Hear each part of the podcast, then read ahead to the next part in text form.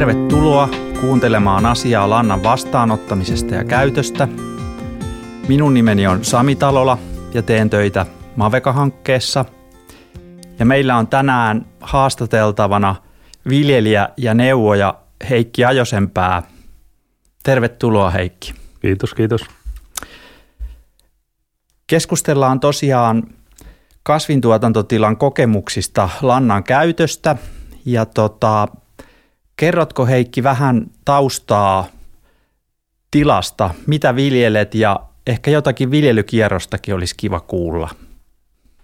Joo, mulla on Kallelan luomutila Maskussa ja on, on vuodesta 1995 ollut, ollut luomussa ja itse on 2004 sitten aloittanut viljeleinä jossain kohtaa siinä isällä, isälläni niin sitten lähellä oli kanala, niin sieltä oli vähän ylimääräistä lantaa ja, ja tota, no, niin siitä lähti niin kuin lannan käyttö liikkeelle ja tilalla on ihan normaali luomukasvin tuotanto, että on apilanurmia, eri viljoja, ruista, kauraa ja vehnää ja sitten on palko, palkokasveja, hernettä, härkäpapua ja, ja sitten on tuota öljykasveja. Aluksi oli kevättrypsiä, nykyään kokeillaan sitten syysöljykasveja. Varsin monipuolista tuotantoa ja tota, mitä, mitä näkisit, miten, miksi lantaa kannattaa käyttää? No meidän kotitilalla niin oli jo 60-luvun lopulta niin lehmät, lehmät lähtenyt pois ja siinä oli pitkä, pitkä tauko, että oli pelkkää niin kuin keinolannotetta ja, ja tota, yksipuolista viljanviljelyä, niin se oikeastaan lähti se lannan käyttö siitä, että saataisiin siihen ma- maahan niin kuin lisää pieneliötoimintaa ja ravinteita. Tulisi sitä maan parannusta.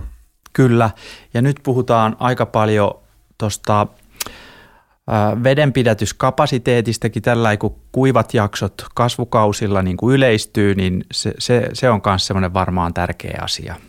Joo, kyllä se, ja se oikeastaan, että se maa, tavallaan just tulisi sitä maan, maan parannusta, että se lanta, lanta on siihen niin kuin hyvä ja, ja vielä se, että se vaikuttaa pitkään sitten, että silloin sitä jälkivaikutusta, mitä muilla lannoitteilla ei ehkä niinkään ole. Niin, niin tota, se, ja on siinä sekin sitten, että on sitä yhteistyötä, että jos jollain on ylimääräistä lantaa, niin, niin tota, tulee niille peloille lantaa, missä ei ole pitkään aikaa ollut. Että se on tärkeä juttu, juttu siinä kanssa. Kyllä. No mitä hyviä kokemuksia tästä lannan vastaanottamisesta on? Että mikä mikä toimi, on toiminut erityisen hyvin? Ää, no sitten kun siitä on, on jo pitkä perinne, että sitä on tehty, tehty niin siitä tulee tavallaan semmoinen niin kuin automaatiot on löytynyt tutut urakoitsijat ja se logistiikka, että kun etäisyyttä on se kotieläintilan ja, ja meidän tilan välillä, niin tota, että miten hoidetaan, että se lanta saadaan sinne pellon reunalle ja, ja tota, että siinä on ollut olla monta vaihetta, mutta nyt se, nyt se sujuu hienosti ja on oppinut niin kuin suunnittelemaan, ettei siinä sitten tule liian kiirettä tai joudu kylvöjä viivästämään tai muuta, että, että on on keksinyt semmoisen ratkaisun ja strategian, että se homma rullaa. No mites, miten näet, onko kirjallinen sopimus tarpeen vai riittääkö suullinen sopimus? No kyllähän se kirjallinen sopimus varmaan olisi aina, aina niin kuin hyvä, mutta ei siihen oikein näissä maataloustöissä ole, ole totuttu. Et ehkä sitten jos on vieraan, vieraampia, niin, niin se on paikallaan. Mutta jos ajatellaan sitä ihan niin kuin – lannan vastaan, kuka luovuttaa lannan ja ottaa lantaa vastaan, niin siitä on helppo tehdä niin kuin sopimus. Vähän, vähän niin kuin, että minkälaisia määriä ja missä, missä ajankohdassa otetaan vastaan, mutta sitten kun mennään siihen urakoitsijan kanssa tehtävään sopimukseen, niin ei monet urakoitsijat ehkä, ehkä suostu allekirjoittaa sellaista, kun se on muutenkin niin hektistä, että miten kalusto kestää ja mille lohkolle päästään. Että tota, ehkä si, niissä niillä väleillä. Aivan. Ja nyt jos joku miettii siis, että aloittaa lannan vastaanottamisen, niin ehkä siinä alkuvaiheessa voisi tosiaan olla hyvä, hyvä sitten tehdä sopimus.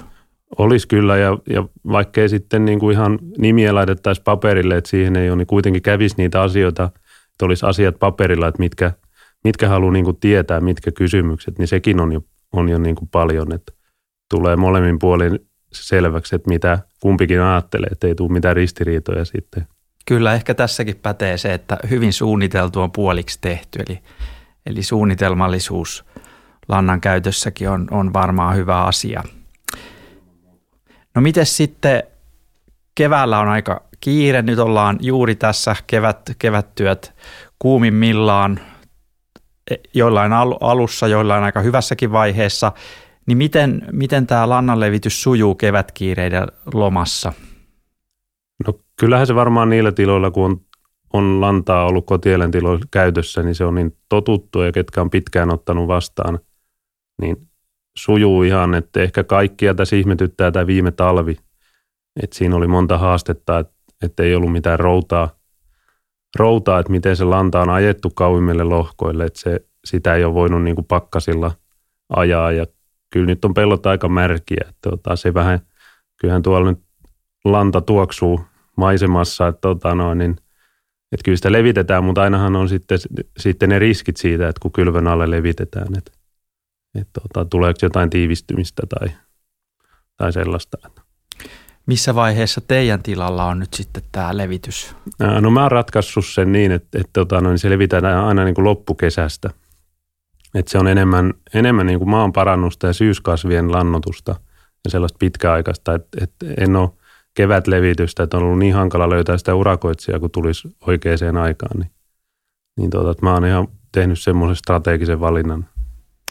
No tota, miten sitten äh, lantalaji ja levitystekniikka, kerrotko niistäkin jotakin? Joo, ja se ehkä tähän mun strategiaan liittyy, että on nimenomaan kuivalantaa otan vastaan. Sitten jos olisi ehkä lietelantaa, niin se olisi, se olisi hyvä ajaa kasvustoon – kasvustoon sijoittamalla tai letkulevityksellä. Kuivalannalla on sellainen pitkä vaikutus, niin, niin tota, se sopii hyvin, kun on niitä viherlannotusnurmia kierrossa, niin ne, ne päätetään ja sitten loppukesästä levitetään se lanta ja sitten perustetaan näitä syysviljoja tai syysöljykasveja. On, on kyllä kokemuksia, että on, on tota oraillekin ajettu, ajettu mutta siinä tulee sitten aika paljon kustannuksia siitä pitkästä siirtomatkasta, että sitten olisi järkevämpää tehdä joku etäsäiliö omalle tilalle, mutta en ole sitten siihen kustannussyistä lähtenyt. Aivan.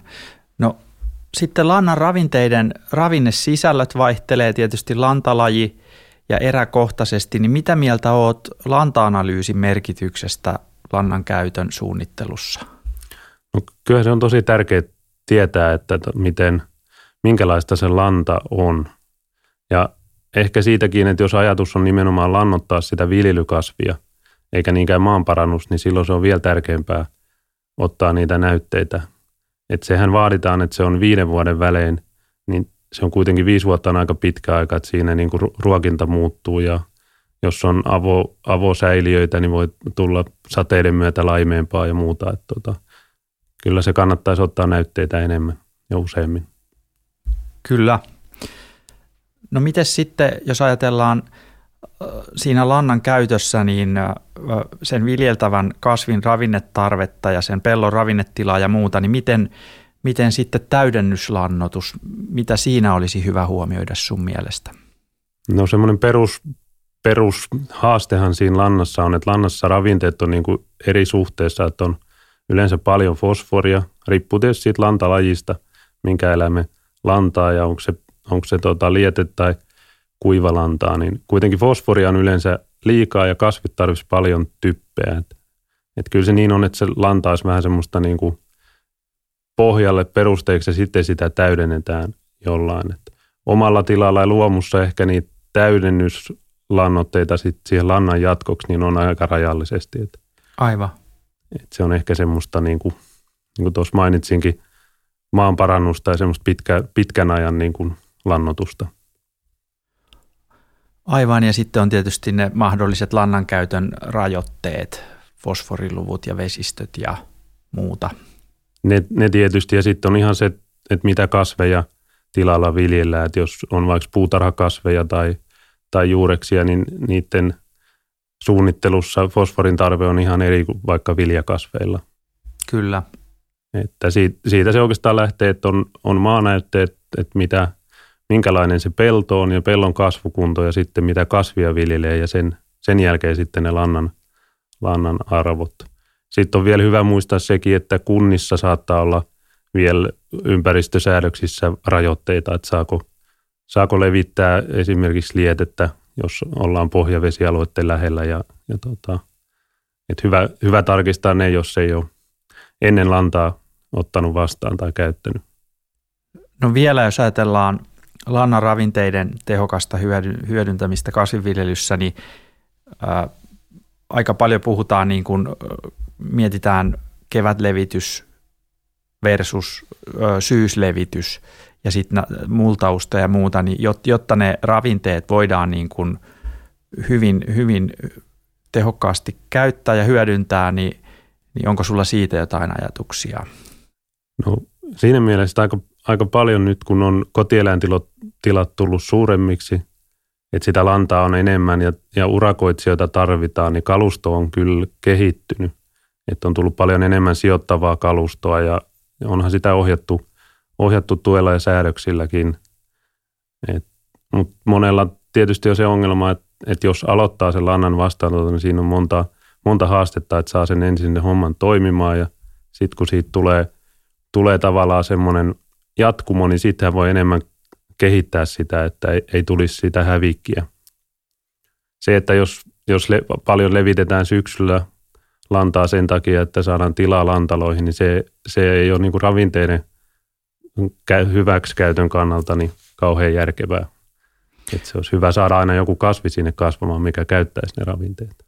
Kyllä ja varmaan viime talven kokemusten perusteella myös kun oli hyvin sateinen talvi, niin, niin juuri se ravinteiden käyttö, että et saadaan kasvipeite vähintäänkin aikaiseksi, jos ajattelee syyslevitystäkin. Joo, mutta siinä on tietysti se haaste, että siitä tulee lisää kustannuksia, kun lantaa joudutaan viemään, viemään kauemmas ja, ja tota, sellaisiin lohkoille, missä ei, missä ei ole pitkään ollut. Et yleensä siellä on aina joku syy, miksi jollekin lohkolle ei lantaa, lantaa ole viety. Et ehkä se heittäisin pallon takaisin siihen suunnitteluun ja siihen strategian, että se voisi miettiäkin niin, että miten sinne saisi sitä lantaa, että muuttaa vaikka vähän sitä viljelykiertoa ja, ja tota, vaikka laittaa nurmelle ja sitten sit sen jälkeen niin vähän peruskunnostaa lohkoa ja ottaa sinne vastaan lantaa ja sitten se on ihan, ihan eri tasolla sen lohkon viljely monesti.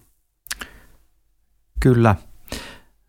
No vielä lopuksi Miltä kevättöiden tilanne nyt näyttää Maskussa? Missä mennään Kallelan tilalla? Ää, omalla tilalla niin on tässä kylvöt käynnistymässä.